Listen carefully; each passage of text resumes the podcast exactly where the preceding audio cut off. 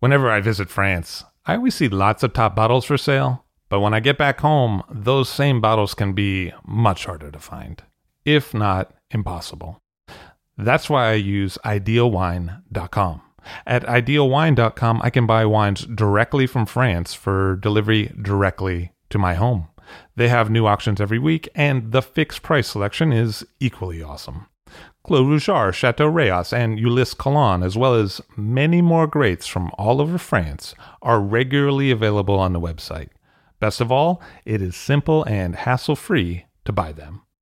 Ideal Wine handles all the customs and logistics hurdles for you and for me. Wines are ordered with a couple of clicks and then they arrive. It is simple. Check out idealwine.com for more information. That's I D E A L W I N E.com to find what you'd like to be drinking. I'll drink to that, where we get behind the scenes of the beverage business. I'm Levi Dalton, I'm Erin Scala. and here's our show today.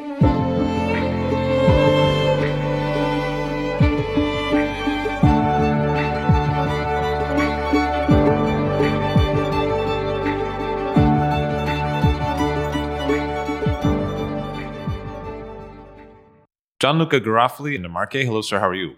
Buongiorno, very good. Tutto bene. Very nice to see you. Thank you. So your family goes back quite a ways in this area of the Marche. Garofoli wine started out of the unification of Italy that happened in the middle of the 19th century. What was the style back then? Well, the production was uh, for sure with local grapes. You know, at the time, uh, probably we didn't know very well uh, all the things that we know right now about the genetics of uh, the grapes. So farmers and growers like Antonio Garofoli a long time ago for sure used what we are using right now, but uh, with less knowledge.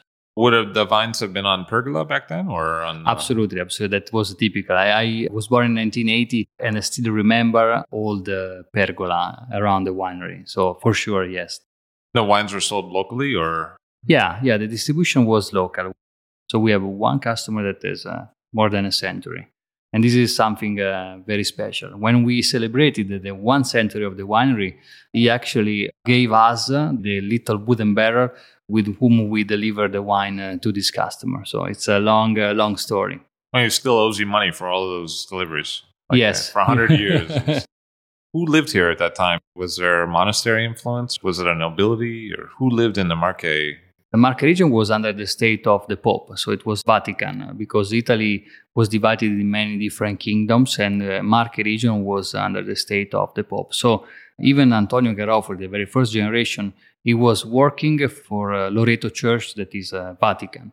And in fact, um, Antonio Garofoli was considered kind of uh, the new countryman generation because when the state of the Pope uh, collapsed uh, and uh, Italy was unified, uh, the um, state of the Pope, the Vatican, as uh, was forced to sell uh, lands. And Antonio Garofoli was one of the very first generation that could purchase its own lands from the state of the Pope. Everything was owned by the church. So he started uh, from that uh, political revolution. And um, our location, Loreto, is very important for Christianity. There is the house where uh, the Virgin Mary was born.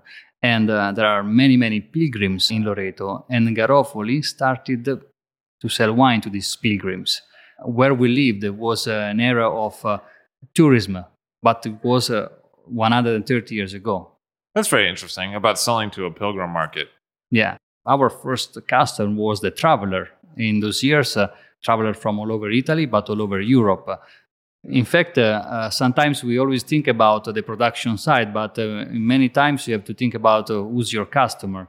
And in those years, uh, obviously, as you can, as you know, in all over United States, all over South America, there are many, many Italians because Italy was extremely poor. So uh, where do you sell your wine? You say, okay, now I own the land and I make wine, but which is my, my customer? Obviously, the typical osteria and trattoria. So the bulk wine that was famous then uh, with a mix of water from the, the hoste, the owner of the restaurant. But for sure, our main business was with the travelers and pilgrims. We had uh, one uh, location at the winery that was on the way to go to this very famous church. And then we have a second location the selling point in the major square of Loreto. So either at the beginning or at the end, uh, you, you, had to buy uh, uh, some Garofoli wines.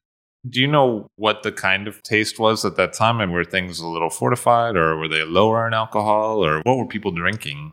I tell you this story just to answer this. Uh, in 19, uh, 1981, when we made uh, a wine that is probably one of the most famous for us called Macrina, we introduced this wine in a clear glass bottle just to show to our customers in Italy and worldwide that that wine stayed white for one year or two years. That was a, a technological uh, revolution in 1981.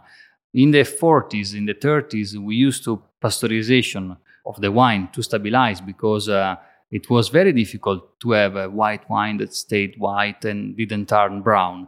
Uh, so I guess uh, and be sure that in those years it was probably fortified wines. Uh, so was there a history of sharecropping in the area and for Garofoli, or how did it work with the production? Mezzadria was uh, something that we practiced uh, as well. It was a typical situation in the in the Italian countryside my grandfather told that uh, everybody used to have lunch all together. So that, that, these are the stories of these long, long tables with everybody having lunch uh, and uh, the, the heavy job on the shoulder of uh, their the mothers. You know, they were mothers of maybe nine or eleven kids, and then having for lunch all the, the, workers in the countryside, the winery, there were separate farmhouses for each family on the property, or how did it? Yes, absolutely, absolutely. In each property, uh, Garofoli, first of all, is a, is a, the sum of many little properties. And uh, in each little uh, property, there always been the house of, uh, of the farmer who take care of the, that specific area. So it's, it's the sum of many, many little houses that we still own, a lot of uh, these houses. When did that phase out? I mean, I think it's later in the Marche than the rest of Italy, right? For the Mezzadria. From the 50s in the 60s. Uh, so, I mean, very recent, if you consider. so, you can still meet people today who remembered that time? absolutely, were... yes. Absolutely, yes. Does your dad ever talk to you about what it was like after? That must have been an interesting change. The, one of the, the funniest uh, story of, uh, of my grandfather and uh, my uncle, my grandfather was the winemaker and now my uncle is the winemaker, is that uh, like uh, when we started to make a low yield per hectares, to convince the farmers and growers, uh, even you know our employees, to cut down the bunches, and uh, they didn't do it just because uh, the change of the mentality. Uh, in the past, there was less tension in growing specific grape varieties in a specific area. But for those people that did that, they do it like we did in the Conero. It was clear the difference between one area to another one because, like in the Conero we have three different properties in three different uh, right. areas. So I'm sure that they didn't know nothing like what we know right now, but they exactly knew where was the best area, the best wine, the wine with more aging capability. So it was more um, something that uh, you discover year by year, step by step. Because the Marche today, at least in this part of it, to me seems still very agrarian. With there are one million and a half people in this region and living uh, the 70% or even more along the coastline. All the inland of Marche region is, uh, is cultivated uh, with uh, sunflowers, uh, vineyards. Uh, if you think about the typical structure of, on, the, on the field in the past was vineyard, wheat in between, and olive trees and wheat around that. So you don't waste nothing. So you're in the Castelli di Jesi, and what's that zone like? This area was covered completely by the sea in the past. And in fact, the specificity of uh, Jesi area where we grow Verdicchio is that it was an ancient seabed, some shells in the rock. So it's uh, just a, a, beautiful area made of uh, little uh, little castles, little town. The denomination is called Castelli di Jesi, castles around Jesi, because these castles were protecting the city of Jesi. So it's a network. It's a network of small uh, small towns what's really interesting about Jesi is how much of it is on limestone, most of it. Yeah, limestone sands. It's uh, the key to understand uh, Verdicchio de Castelli and is the key to understand why Verdicchio is not all over Italy and is in this specific area. Uh, planting Verdicchio in the Conero area or in the south of Marche north of Marche, you will never get the minerality and the, this kind of minerality you get in the Castelli di Jesi area just because of this. And there are some areas that are more limestone, some areas that it's a mix of uh, clay and sand. Uh, then you know we have uh, even here we have our Gauche uh, River and Drua. Uh, we have a more sandy, less sandy, more limestone. Uh, then um, someone says in the north part more it's Boulder Verdicchio. South part is more perfumed.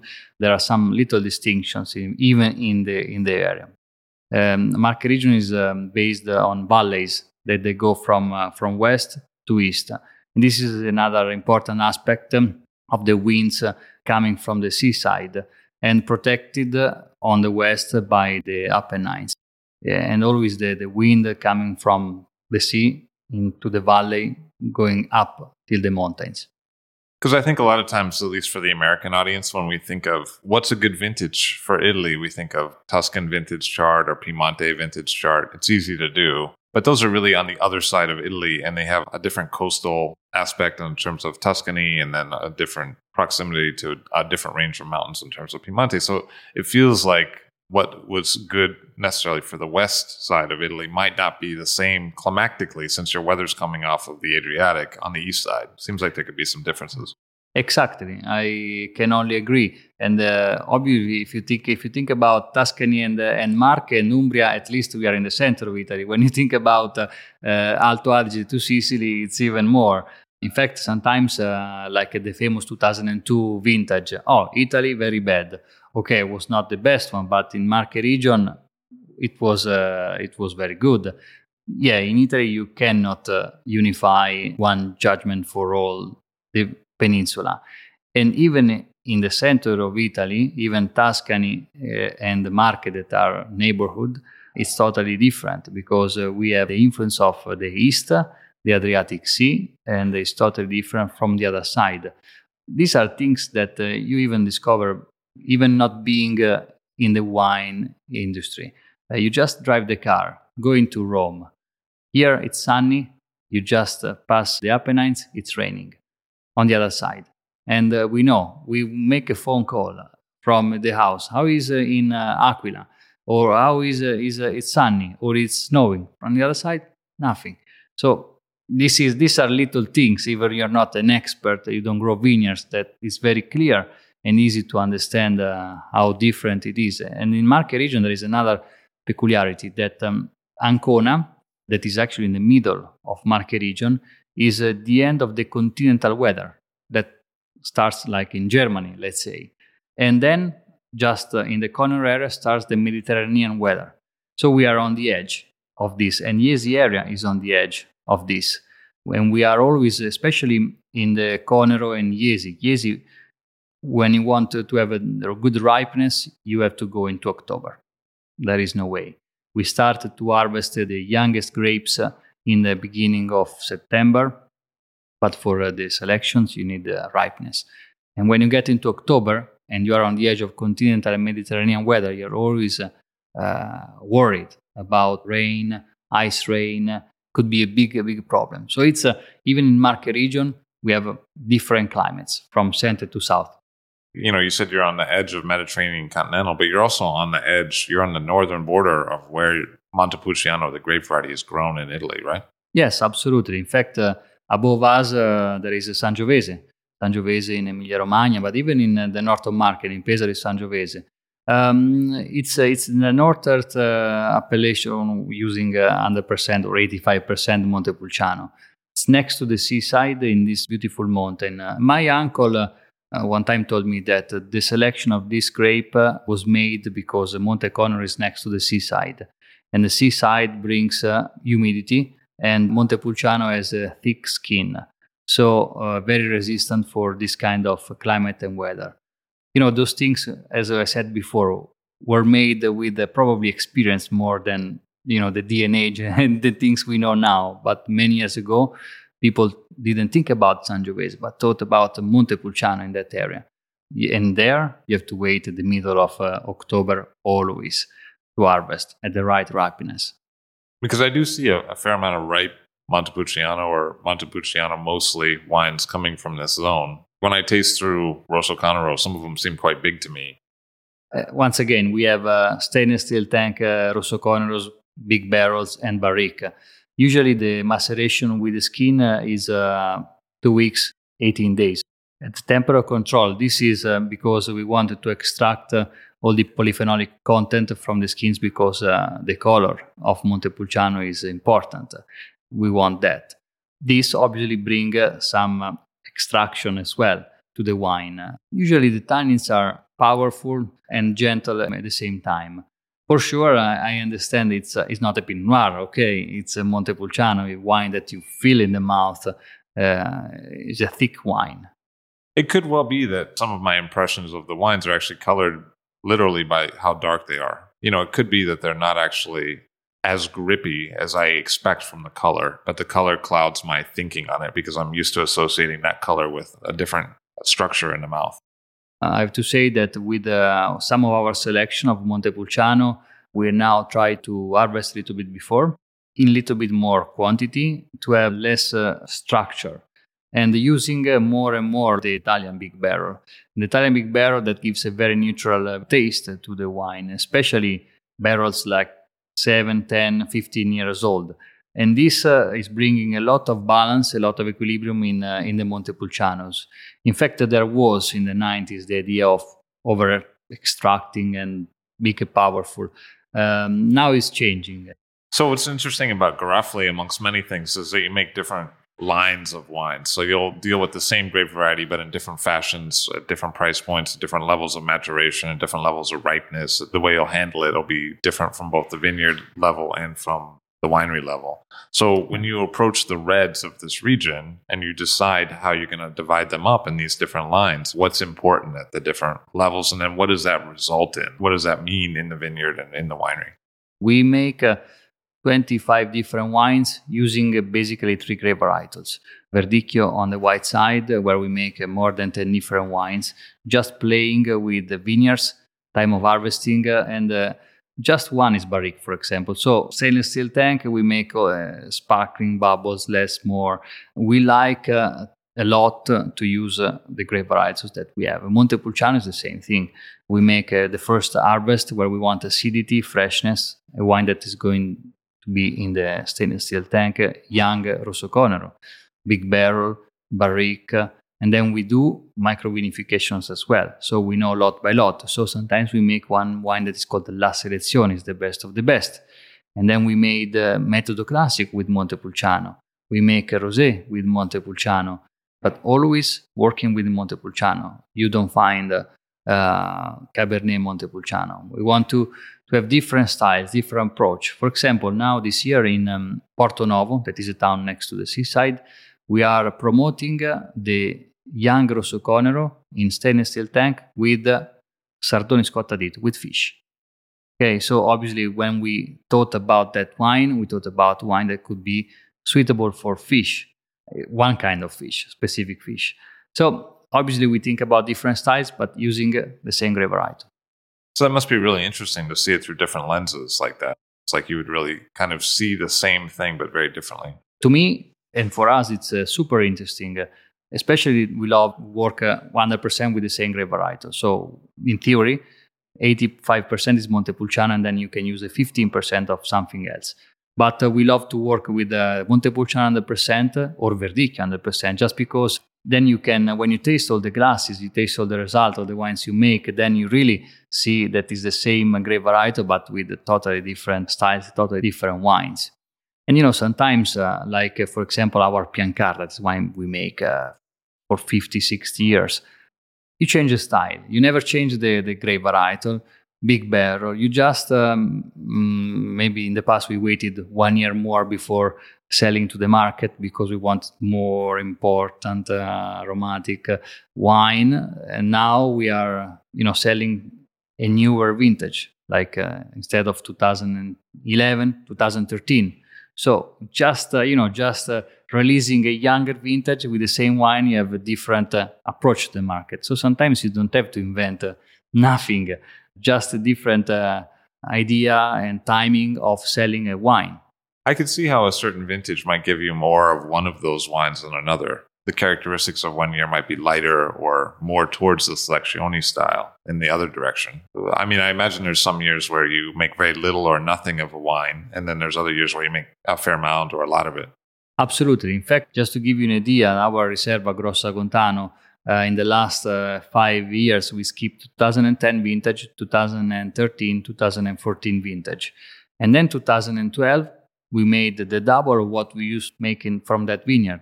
So you never know. Uh, you never know what uh, a vintage brings to you. In the other vintages, for example, we had to harvest uh, in advance. So obviously, we made much more lighter style of uh, Montepulcianos.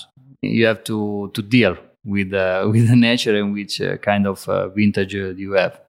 Because there's vintage variation to the region, you change the style of the production to meet the vintage. We want to produce different styles, so and very difficult to compare to to each other. Our second label or third label is just because we want this kind of style. It's not uh, the second best of the best. So when do you start making that decision? Is it when the grapes start coming in? Is it when you start planting the vineyard at a different exposure and you say like, okay, well this is facing that way, so it's going to be this kind of wine? Or I mean, at what point do you say like, okay, this mm. kind of Montepulciano is going to make this wine? Is it at the end, uh, you know, as you're tasting through barrels, or is it at the beginning when you're planting or harvesting? Or actually, you understand a lot of things uh, during uh, the blooming season, uh, but um, you, you should never judge from the grapes, even from the mast. Before saying something or very positive or very bad, we wait at least December, January. From that time, we start to see and to understand if uh, it could be a great vintage or not. Because um, many times, many times, and now I speak on behalf of my uncle, that uh, vintages like in 1995, 2005, very rainy, very bad. We could not even enter with the tractors, and uh, and then it, it resulted in great, great wines. My uncle says, uh, never judge a wine. wait, uh, if it's a great wine, wait for years because you never know the evolution of, uh, of that wine. Many times we have uh, old vintages that they were basically abandoned at the winery, say, oh, this is not good. You retaste it, and then you say, wow, this is the, the wine that uh, left uh, for many years. So you have all the indicators to understand, even from the grapes. But uh, wait, wait to judge a wine. You have a fair amount of hectares. I think it's about 55. Is that correct? Yes, now we purchased more hectares, so we are now about 70 hectares. It's not uh, written in the the website. We, we are just uh, purchased more. I imagine with having that amount of hectare that you have it at different elevations and that you have different exposures and that you do see a different blend of sand to clay to limestone. Yes. So when that happens in red, because we'll get to white later, what does that look like? I mean, what works for Montepulciano? Does it have to face a certain way? Does it have to be at a certain kind of incline? In the Conero area, it's uh, it's beautiful and very, very, very hard to deal with the national park. Uh, if you have vineyards in the national park, like we do, so there you have chalk, chalk. In some part of our vineyard, you have the 50% of chalk, and it's a lot. From that area, you actually you're worried about water. If you don't see enough water during the summer, you go there, you see yellow leaves. So you you know exactly the concentration of chalk and clay in that area. So you know your vineyard. In fact, uh, we do at least three different wines from the same single vineyard, just knowing uh, the different composition of the soil. And like the uh, parcel within the vineyard changes. Absolutely, totally different. Like the north parcel of uh, where we make our reserve is a chalk, chalk, chalk, chalk, and from there we make what we call the selection, the best of the best, just every four five years. So it really depends. Most of the time, we waste uh, that grapes because essentially you're getting a lot of water stress and probably low vigor and then you're not getting a lot of actual grapes on the vine. Is that what yes, you're saying? Absolutely absolutely. Is the water stress is the number one enemy in the Conero area because of this poor soil. Because you, you're in europe and you can't irrigate. Yes yes. Even though chalk is a great thing because uh, chalk holds 40% of humidity that gives back during the night. And this is something very good of the chalkiness uh, soil. But is not enough. It's not enough uh, to have a substantial uh, water humidity in that area. So when you compare those vinifications from that parcel, the heavy chalk parcel, to something that has more sand in it, organoleptically in the fermented wine, what are the differences? For sure, in uh, there are big differences. Uh, there is more extraction, more powerful wines uh, from the chalk area, and these are the wines that we use for long, long aging. Uh, from the other side, the other parcel, they are readier before. It. We know exactly that, oh, this wine is made for aging. It comes from the chalkier part of the vineyard. The parcel that the Selezioni comes from, is that level of chalk fairly rare within the zone, or is that something that's found? If you have the vineyards inside the national park, it's uh, normal to have chalk. All the towns are built uh, with chalks in that area. It was famous even to the Romans, Secco caves uh, of chalk. So if you have the vineyards inside the national park, uh, for sure you have this kind of soil. You can have uh, vineyards uh, in the same appellation, but outside of, of uh, the national park, and then you have a, a clay composition. is totally different, totally different soil. Because I think if that were the case, in some zones they might push for two different appellations or some kind of subzone or classico designation. Absolutely. In fact, uh, in the Conero area, we are now asking uh, to have microzoning uh, areas. Like, for example, our microzone it is called the Piancarda. And we have another property in the Conero outside of the national park. We're talking about two completely different soil and two different wines. So uh, it's a, it's a process that is, uh, is right now is going to ask uh, microzoning, and um, in the Jesi area we are not asking uh, for that because the soil is a little bit more similar in the appellation. So where the white's made is more uniform, but yes, more uniform. In in the Conero, two that, totally different words. That's interesting because I feel like I have two kinds of Rosso Conero. Like yes. in the mark, you know, when I buy one, I feel like it's kind of generally one way or another. Absolutely, and uh, and you're totally right because there are two different areas basically. So how did you get vineyards in a national park? Are they kind of grandfathered in? Did you have them before it became yes. a park? Yes, yes, and this was uh, one of the the biggest uh, fight uh, inside the Garofoli family because when the, they bought this estate, uh, those were years where we wanted the quantities, uh, not the qualities. I mean qualities, but you know we wanted a, a nice result in terms of quantities. And uh, so basically, we stressed all the vines and they died. And so they pulled out all the, the vineyards, and this vineyard stayed without vines for several years. So it was a big affair at Garofoli Winery because you know it's about you know 15 hectares, so it's not. Uh, and then my uncle uh, replanted everything, increasing a lot the number of vines and reducing a lot the quantities uh, per single vine. So water stress is uh, nothing comparing the past. Even though even nowadays some vines they die. Even though now that we know how to treat uh, very well that vineyard. So essentially, they were farming that zone like the other zones. Yes. And it didn't work at all. Absolutely, absolutely. Completely, they didn't understand uh, what to do, and it was a disaster. And so they were probably like, "That's a bad parcel." But now you're like, "Hey, this is kind of cool over here." Absolutely, I mean, sounds like it because that's your Selezioni now. It's absolutely now our uh, prime uh, area, and uh, we are one of one of the few wineries to have lands in the national park. It's just a matter of, as all the things, eh, to understand how it works because uh, it was a completely mistake at the very beginning. Do you do different kinds of things in terms of trellising height, or do you do different things between those two zones for red when you're trying to deal with this situation? But actually, one is more productive, so you are you have uh, free hands to increase quantity even per single vine instead of the chalk area in the national park, uh, you have um, to be very careful uh, what to do. So basically, we increased uh, about uh, 5,000 vines per single hectare. So it's quite a big number, and uh, three, four bunches per single vine. We have grass now in the vineyard. This is something, uh, it was a dream for the 70s, the 80s, to keep humidity. So we try all the things to manage this kind of soil and grass is one of those. You want water in the soil, so you yes. keep grass there so it yes, doesn't evaporate. Keep, yes, grass and chalk, as I said before, it keeps the forty percent of humidity. In this area, you have to to invent all the possible things uh, to keep water and to keep healthy the vines. Is that exacerbated by exposure or inclination? Like, is it a particularly steep where the drainage would be fast, or is it facing south where it get more sun? Actually, or? it goes from southeast to southwest. Absolutely, the inclination uh, is the problem. In fact, the northern part of the vineyard is uh, the poorest in terms of uh, water.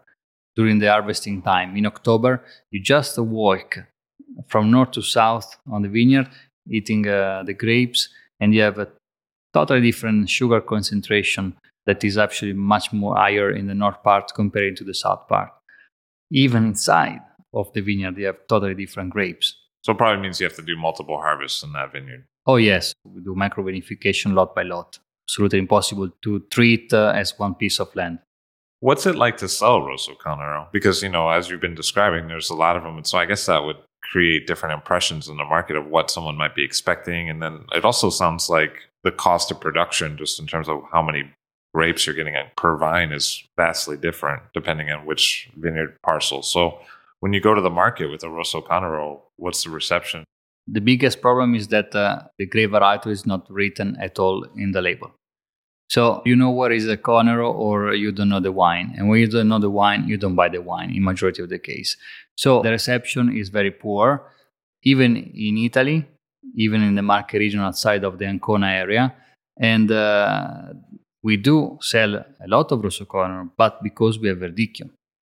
Okay, so if you are uh, a producer of just Rosso Conero, I see a lot of difficulties, uh, even though um, the wine is a great wine, but mm, market wise, uh, the reception is, is very poor. Then, for example, one of my best stories uh, uh in New York, uh, we started uh, selling Verdicchio, obviously, it's most famous from Marche.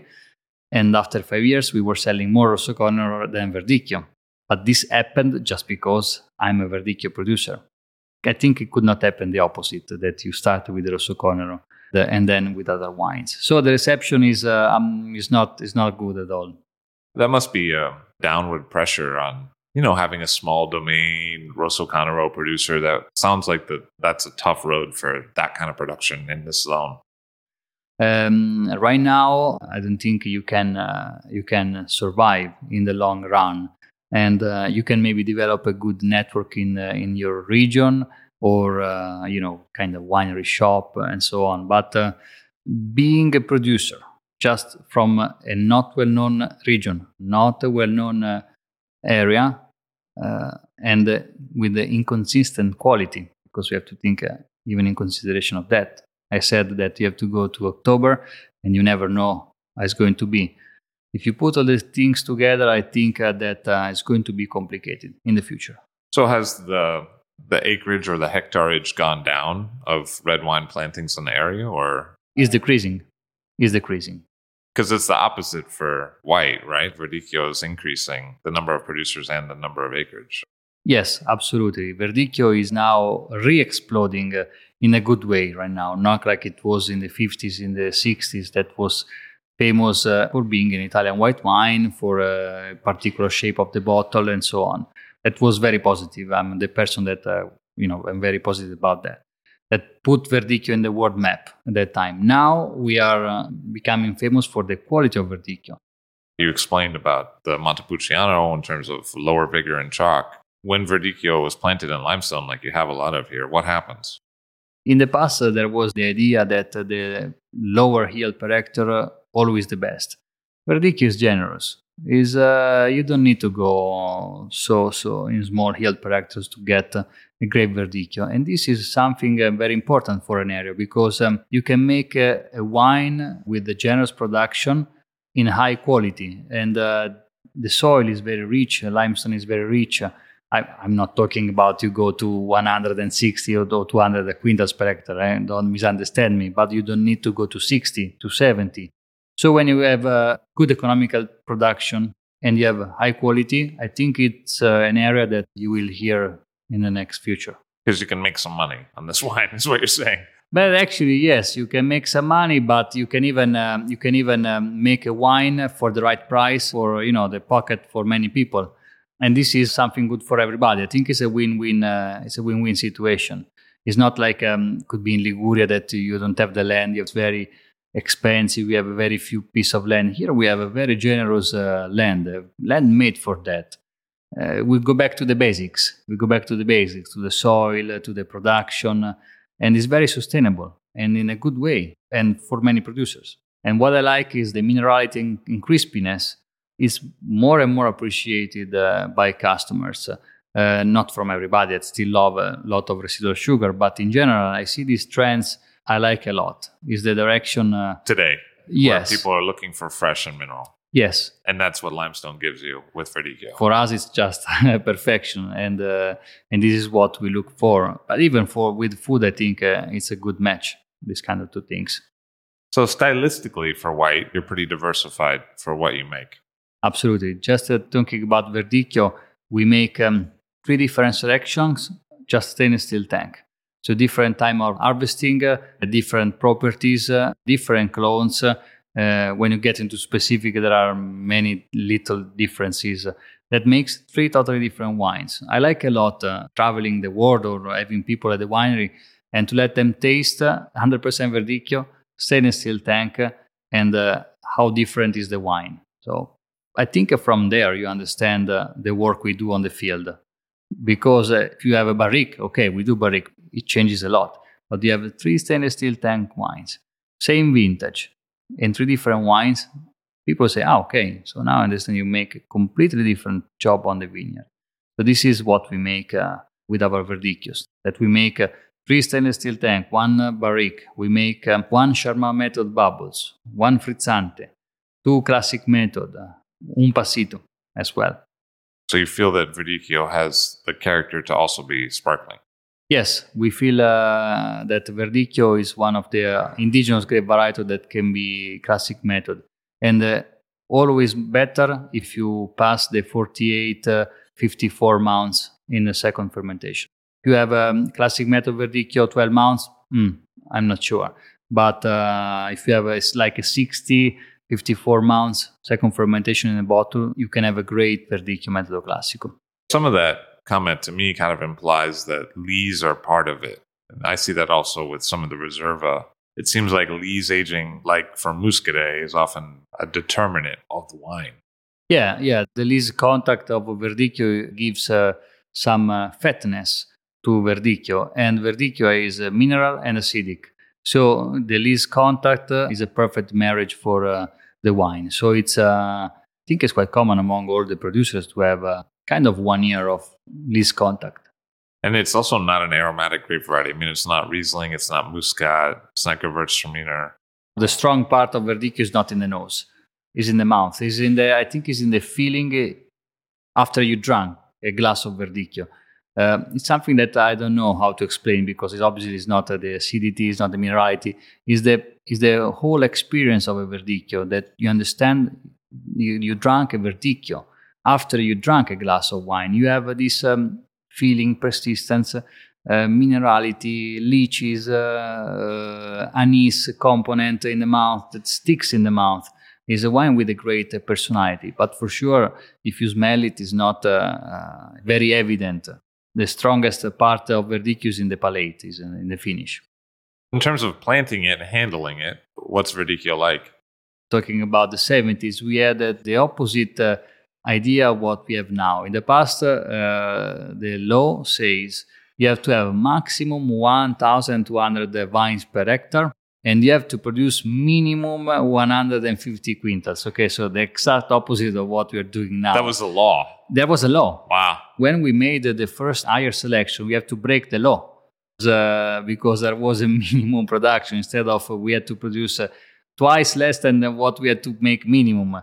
And uh, so everything changed, uh, and uh, obviously the increase from 1,200 vines per hectare to 4,000, 5,000, 6,000 vines per hectare. So this is the big change. Then uh, you can use a Guyot or you can use Cordone Speronato. Uh, so different. you see different trellising. Yes, there is not one specific rule. I think uh, the most important thing is that leaves uh, are in a good number to protect the grapes uh, of Verdicchio because uh, direct contact with sun and, and the grapes they gives much more bitterness to the wine.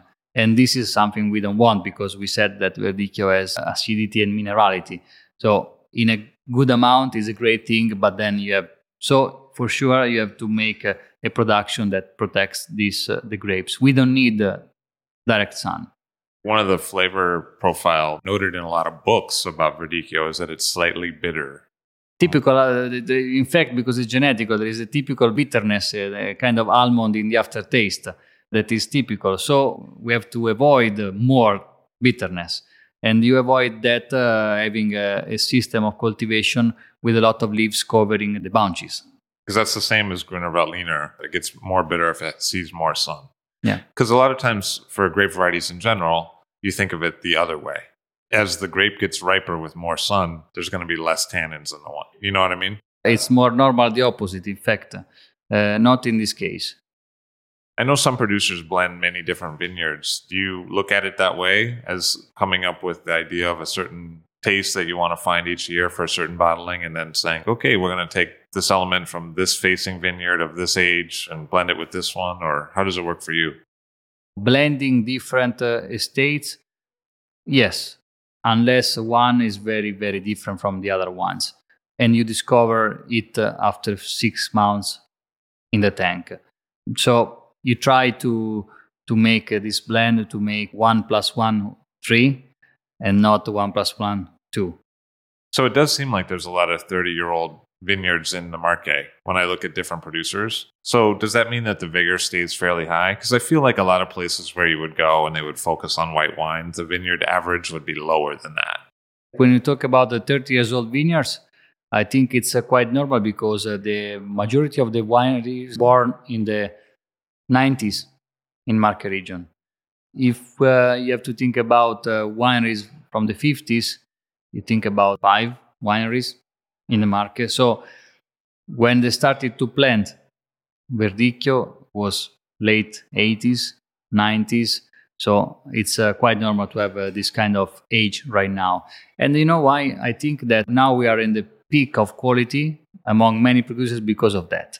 But this is my just impression. I mean, it's uh, not possible to confirm, but I think that uh, right now there are so many awards worldwide of many producers uh, because of that.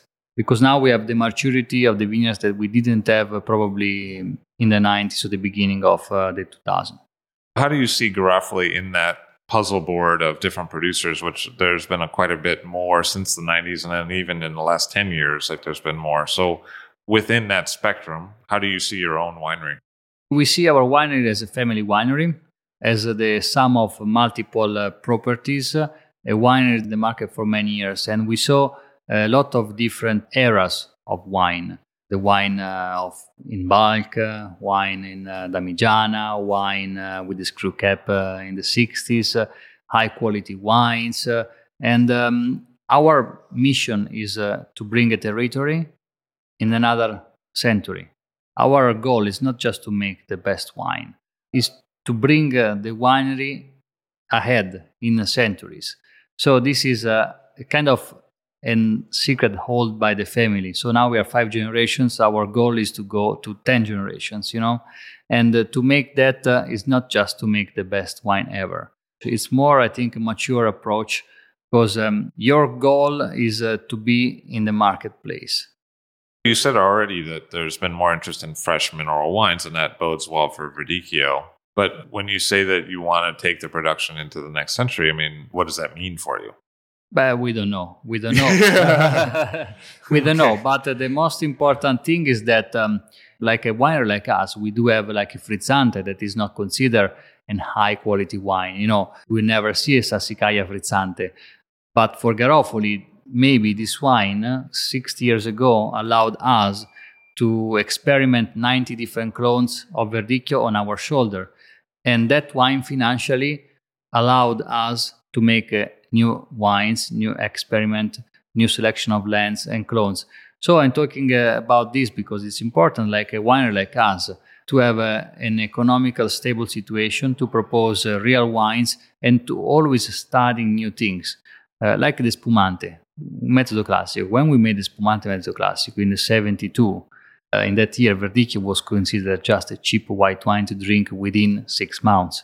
And we started to make Metodo Classico. And uh, it takes a lot of uh, financial resources to make uh, these kind of things. So our goal is, is to bring a culture of Marche in the future. And uh, if uh, which kind of style, we don't know. It evolves every 10 years, 15 years. The important thing is that we need to have um, a stable economic situation to allow us to study and, and to go forward. Because you know sometimes uh, people think oh you, you still make the frizzante you make a podium we don't understand. Because the podium's the, one of the high-end whites. Yes one of the higher wines. And they say because I, ca- I could make that. And like for example i said the grosso agontano riserva rosso Conero i skipped the three vintages. You know why? Because i have the frizzante. So i can provide to my customer the best rosso Conero because i can do it so you know this is uh, this is our oh, because of our the cash flow, not because the grapes went into Frizzante, but because you made enough money on the yes you know because because uh, it allows me to make the quality and uh, i'm not stressed oh i have to bottle because uh, if i don't sell this wine i go bankruptcy. So this is an important thing uh, for a family to represent the territory always in the best way and in the future because uh, in our century we saw two world wars. Right. Uh, we saw the, the oil crisis. We saw all the different things. And wine is not always the same, uh, the business. Now we have journalists, we have bloggers, uh, totally different from uh, like in the 90s. The 90s. It was a better time. I know. Yeah, I mean, no, I'm just kidding. no, but you got like uh, 192 points from Right. Parker, and uh, and uh, you were uh, the most successful winery. You know, uh, things are changing. Uh, even political are changing. You know, you do a war with Russia, and then you don't sell a bottle to Russia. So you have, for being a winery that represents the territory, you have to resist to these kind of things to bring uh, the culture of wine to the next century. This is something that we want to do at Garofoli. So really, you don't want to just make one wine, is what you're saying. Yes, absolutely, absolutely, You want to have a few arrows in the quiver to choose from.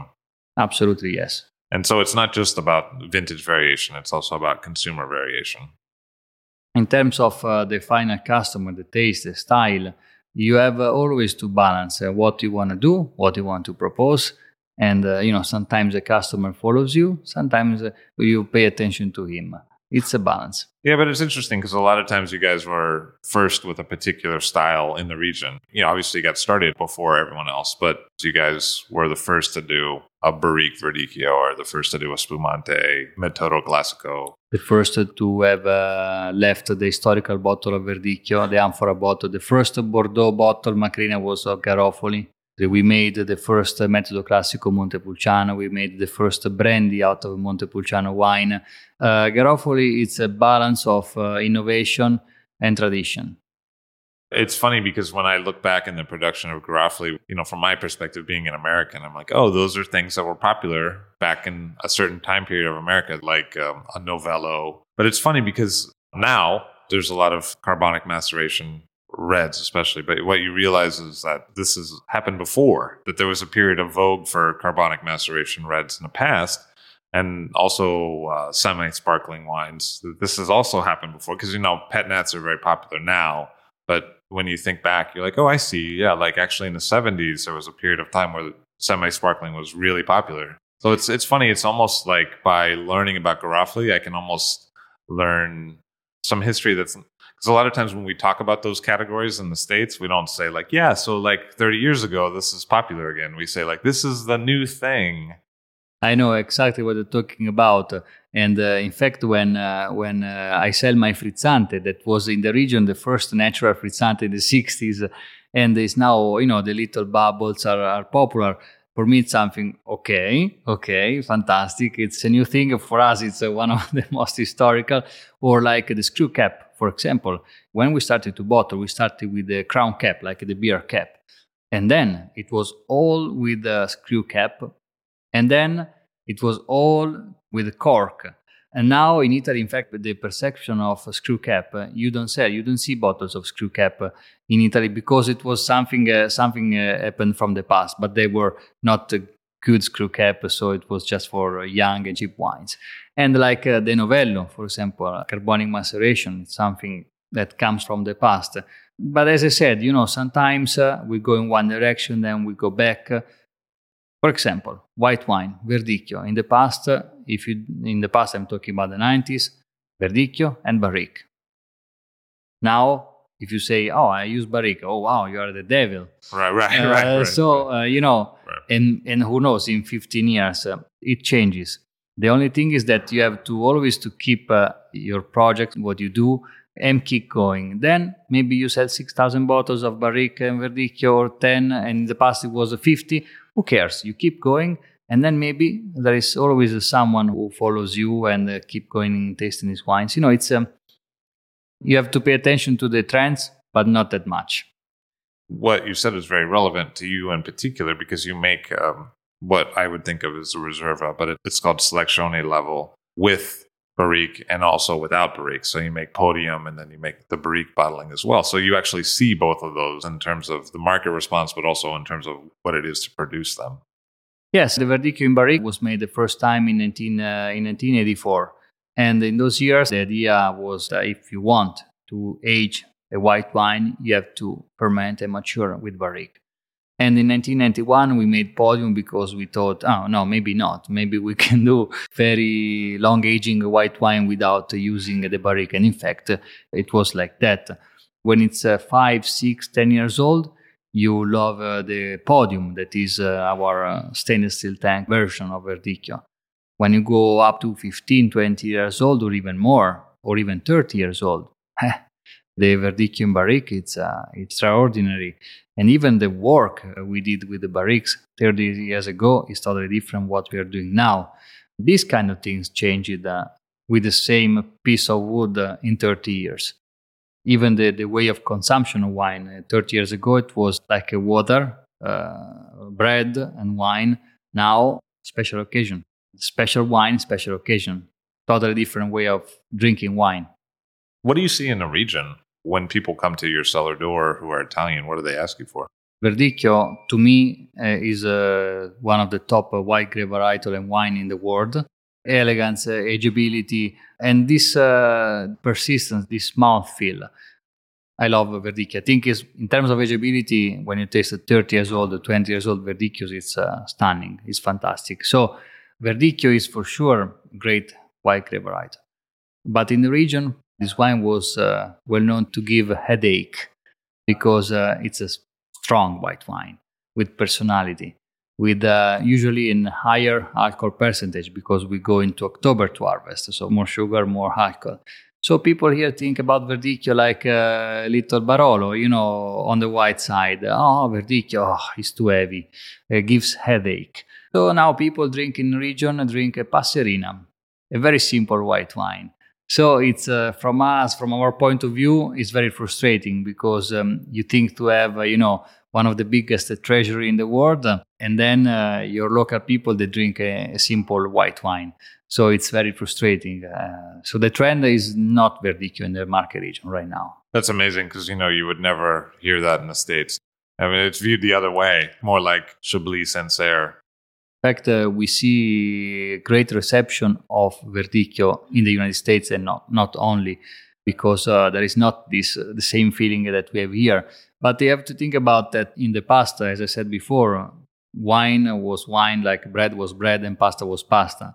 So obviously, if you drink one liter for lunch and one liter for dinner, you pay attention to these kind of things. So uh, not anymore now. I don't understand why it happened. Really frustrating for us producers. You, will, I think you will never have a, a vertical tasting of uh, 30 years vintages of Passerina. So, so I don't know. I don't know. Sometimes we don't have a, an answer for for everything. In terms of harvesting in October, that's required because the skins need to be ripe. What is it that's necessary for harvesting in October? Why is that a, a prerequisite? The maturation is the degree of uh, sugar that we need, uh, especially when you have to make a verdicchio for aging that needs to stay with uh, with lees uh, to find the right balance with acidity. It all happened in uh, in October. That's interesting because you know I can think of a lot of, of regions where the white wines would have been picked long before that. Yeah, but verdicchio is like a red wine, It's not considered a white wine. You know, one of the things that's a little tricky for me to understand is whether there's malolactic conversion or not with a verdicchio, because I feel like sometimes there is, sometimes there's not, sometimes it's partial. And maybe that's tied to when you're harvesting because there's less malic if you're picking that late. The acidity content is very important. Uh, it's uh, in the must. And the malolactic that uh, we don't do uh, anymore in the last uh, six years. So for any of the wines, you don't do malo. No, we don't do malolactic. So this is you see another different trend in the in the cellar. You know, these are kind of the things uh, that changed. Uh, Ten years ago, oh, we do malolactic. even you could not say we don't do malolactic. These are the little things that uh, then makes a different style on on a wine uh, when we talk about style. And now it's about more freshness rather than oily and uh, structure. So no malolactic. Uh, you know, in the past uh, it was more oily. We've talked a lot about stylistic change over time, and one of the things that has become more popular is the use of cement fermenters. And you hmm. guys mm. often ferment in cement. Yes, actually, we are old style because we never changed it because we are an old winery more than a century. In the past, we used to have uh, only underground concrete tanks and we still do have uh, the 80% of the production. Actually, the 100% of the production of Verdicchio is with in concrete, always been. For simplicity, we always say stainless steel tank, but uh, uh, maybe we have uh, 10 stainless steel tanks at the winery, and everything is under the ground. This is our heritage. In the past, uh, without electricity, and um, for many years, uh, for many years, I remember uh, in the 90s when my, my father was presenting the wines, and my uncle said, "Don't say that we do concrete. We do have concrete. You see this uh, the trends." And uh, I said, "Don't say we do concrete because now it's stainless steel tank, blah blah blah." And uh, instead, uh, there is a good, uh, very good way of fermenting wine. You have always the, the, the same temperature, so you don't have uh, shocks. You cannot control. You cannot bring from 27 to zero. And this is the nicest thing of the concrete and how big are they? Are they? Oh, they, it's very different. Uh, it's very some are very small, some are very big.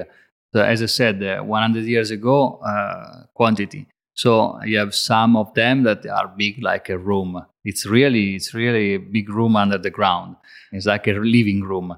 Today, it's difficult to manage this kind of big uh, concrete tanks because we do microvinification, smaller lots. So we use a lot of the smaller concrete tanks. What are some of the personal favorites over time that have really stood out for you of particular vintage, particular wine?